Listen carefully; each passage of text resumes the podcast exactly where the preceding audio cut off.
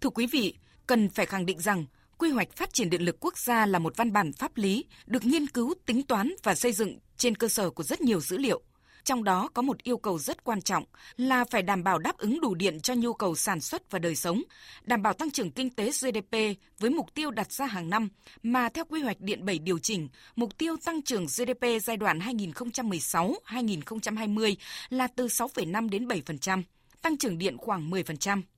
Phó giáo sư tiến sĩ Trương Duy Nghĩa, Chủ tịch Hội Khoa học Kỹ thuật nhiệt Việt Nam dẫn chứng về cách làm quy hoạch phát triển điện lực quốc gia cũng như thể hiện sự tiếc nuối khi một văn bản pháp lý, một quyết định của người đứng đầu chính phủ đã không được triển khai theo đúng thiết kế. Một cái quy hoạch điện thì thường là làm cho trong cái chu kỳ là 10 năm và có tầm nhìn tiếp theo 10 năm nữa.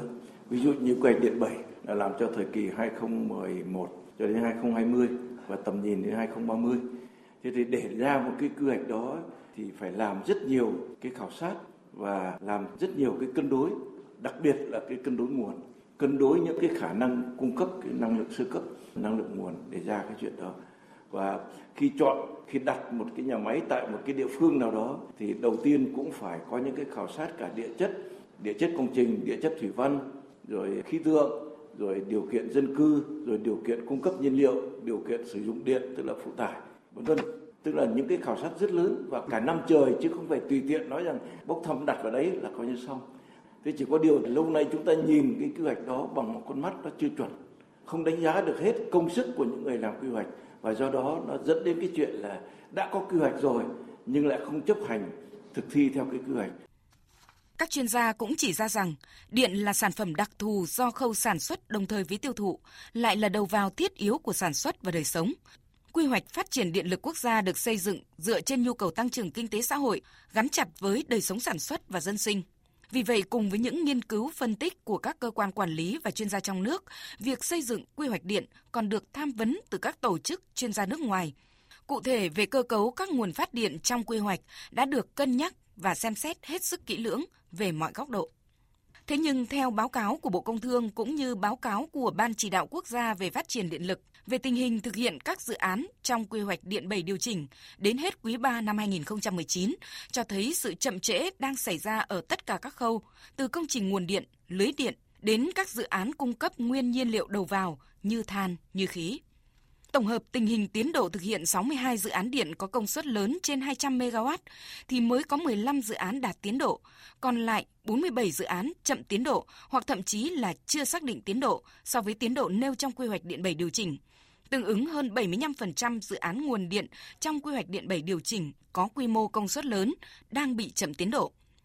Năng lực, kinh nghiệm trong triển khai dự án, lựa chọn nhà thầu cũng như hình thức đầu tư được điểm danh đầu tiên trong rất nhiều nguyên nhân chậm tiến độ các dự án nguồn điện. Cả 8 dự án nguồn điện trong quy hoạch mà Tập đoàn Dầu khí Việt Nam PVN được giao thực hiện với tổng công suất 11.400 MW đều chậm tiến độ từ 2 đến 3 năm. Hay cả 4 dự án mà Tập đoàn Công nghiệp Than khoáng sản Việt Nam TKV được giao có tổng công suất 2.950 MW đều chậm tiến độ từ 2 năm trở lên – chỉ có 3 trong 15 dự án đầu tư theo hình thức xây dựng, vận hành, chuyển giao, còn gọi là BOT, đạt tiến độ. 12 dự án còn lại hoặc chậm tiến độ, hoặc chưa thể xác định được tiến độ do còn vướng mắc trong đàm phán. Còn 8 dự án điện xây dựng theo hình thức IPP, tức là vốn của nhà đầu tư trong nước làm nhà máy điện độc lập với tổng công suất 7.390 MW thì cũng mới chỉ có một dự án hoàn thành. Các dự án còn lại đều bị chậm, thậm chí không thể xác định được thời gian hoàn thành. Đó là chưa kể vẫn còn có những dự án chưa hề có chủ đầu tư.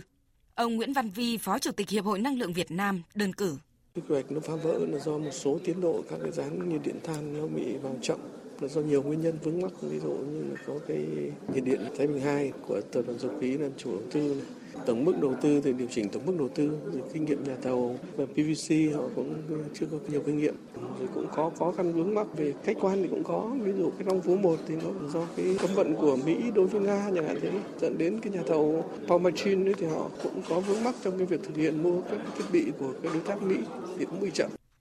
trong khi có những nguyên nhân khách quan tác động trực tiếp lên các dự án điện, thì việc chậm ban hành các cơ chế chính sách để giải quyết nhằm đảm bảo tiến độ của dự án là nguyên nhân tiếp theo được chỉ ra. Đơn cử như với dự án nhiệt điện Thái Bình 2 có tổng công suất 1.200 MW được thực hiện đến 85%, nhưng do hàng loạt lãnh đạo của Tổng công ty cổ phần xây lắp dầu khí PVC, đại diện chủ đầu tư dự án này bị vướng vào vòng lao lý thì dự án cũng đi vào con đường bế tắc. Sau nhiều lần mạnh tay điều chỉnh, tăng vốn, gần 40.000 tỷ đồng đã đổ vào nhiệt điện Thái Bình 2. Nhưng đến giờ, việc có chi thêm khoảng 2.500 tỷ đồng nữa để hoàn thành nốt 15% còn lại của dự án này hay không thì lại chưa được quyết định. Nguy cơ 1.200 MW công suất nguồn điện tiếp tục chậm tiến độ. Trong bối cảnh hệ thống nguồn điện quốc gia hết nguồn dự phòng, phải đổ dâu vào chạy, cho dù đã có rất nhiều cuộc họp, thẩm tra, giả soát, thậm chí cuộc họp ngày 23 tháng 7 vừa qua, cả bốn ủy viên Trung ương Đảng cùng bàn vẫn chưa ra cách tháo gỡ. Đáng lưu ý là mặc dù ông Hoàng Quốc Vượng, Thứ trưởng Bộ Công Thương, Phó trưởng Ban chỉ đạo quốc gia về phát triển điện lực khẳng định, đối với dự án nhiệt điện Thái Bình 2, nếu tiếp tục chần chừ, thì mỗi năm đất nước sẽ mất thêm khoảng 35.000 tỷ đồng để có điện. Nhưng cũng tại cuộc họp này, ông Nguyễn Hoàng Anh, Chủ tịch Ủy ban Quản lý vốn nhà nước tại doanh nghiệp vẫn cho rằng nếu không đánh giá đầy đủ hiệu quả của dự án, có thể sẽ mất thêm hàng nghìn tỷ đồng. Phải cố gắng làm sớm, đánh giá được cái hiệu quả của dự án. Khi báo cáo tướng, tôi cho cái đấy là yếu tố quyết định. Chứ còn tôi cho cái cơ cấu lại thì quá đơn giản và tôi thấy rằng rất hợp lý. Nhưng tôi cho rằng cái cốt lõi nhất với lại dự án này đó là các đồng chí phải đánh giá được ít nhất là cũng phải chính xác tương đối cao cái hiệu quả dự án Vướng giải phóng mặt bằng là nguyên nhân nan giải, cũng là chung nhất của tất cả các công trình điện, đặc biệt là các dự án truyền tải điện công suất cao từ 220 đến 500 kV. Cho dù luật điện lực đã quy định các địa phương phải giao mặt bằng sạch cho nhà đầu tư.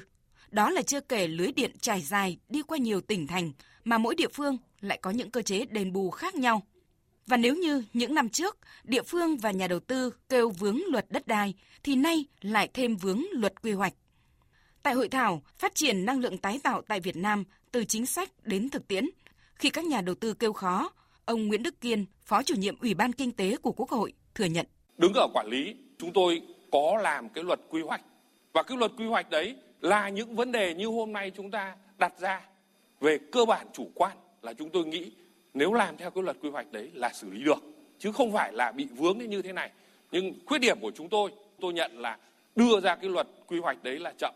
nếu đúng ra thì nó vào quốc hội khóa 13 thì nó tốt hơn nhưng cuối cùng là lại phải chậm mất một khóa là sang đến khóa 14 thì chúng tôi mới thông qua được. Cụ thể từ quá trình triển khai các dự án lưới điện thời gian qua, ông Lưu Việt Tiến, Phó Tổng Giám đốc Tổng Công ty Truyền tải Điện Quốc gia NPT nêu thực tế. Trong quá trình triển khai đầu tư xây dựng các cái đường dây và trạm biến áp của MIT thì gặp phải ba cái khó khăn lớn. Một là về quy hoạch, hai là về thủ tục đầu tư xây dựng và ba là về bồi thường giải phóng mặt bằng. Về công tác bồi thường giải phóng mặt bằng thì ví dụ như dự án đường dây 220 Nha Trang đi Tháp Tràm thì khởi công từ tháng 12 năm 2017 nhưng đến nay thì vẫn chưa xong được cái công tác bồi thường giải phóng mặt bằng. Ngoài ra thì trong quá trình thi công thì có những hộ dân thì đòi cái chi phí bồi thường, đền bù thi công quá cao dẫn đến nhà thầu xây lắp không thể vào thi công được và địa phương thì cũng không thực sự tích cực hỗ trợ bảo vệ thi công, dẫn đến tiến độ kéo dài. Vâng thưa quý vị và các bạn, nhiều chuyên gia trong lĩnh vực năng lượng chỉ ra rằng việc vỡ quy hoạch phát triển điện lực quốc gia giai đoạn 2011-2020, tầm nhìn đến năm 2030 có nguyên nhân của công tác truyền thông, nâng cao nhận thức trong cộng đồng – Cụ thể do những yêu cầu khách quan nên quy hoạch điện 7 phải điều chỉnh. Nhưng khi nhà nước quyết định tạm dừng các dự án điện hạt nhân và thay thế công suất nguồn điện này, chủ yếu bằng các dự án nhiệt điện than và nhiệt điện khí, nhưng lại chưa chú trọng đến việc tuyên truyền đúng và đủ, dẫn đến sự phản ứng trong cộng đồng, nhiều địa phương trả lại dự án không tuân thủ quy hoạch. Và cũng theo các chuyên gia, vốn cho xây dựng các công trình điện rất lớn. Để có được từ 5.000 đến 7.000 MW điện mỗi năm, cần khoảng 8 đến 10 tỷ đô la Mỹ. Tuy nhiên, cách thức huy động vốn nguồn tài chính lớn cho dự án nhà máy điện đã không được đưa ra đầy đủ trong các báo cáo quy hoạch điện là nguyên nhân thiếu vốn, kéo theo chậm tiến độ rất nhiều công trình điện.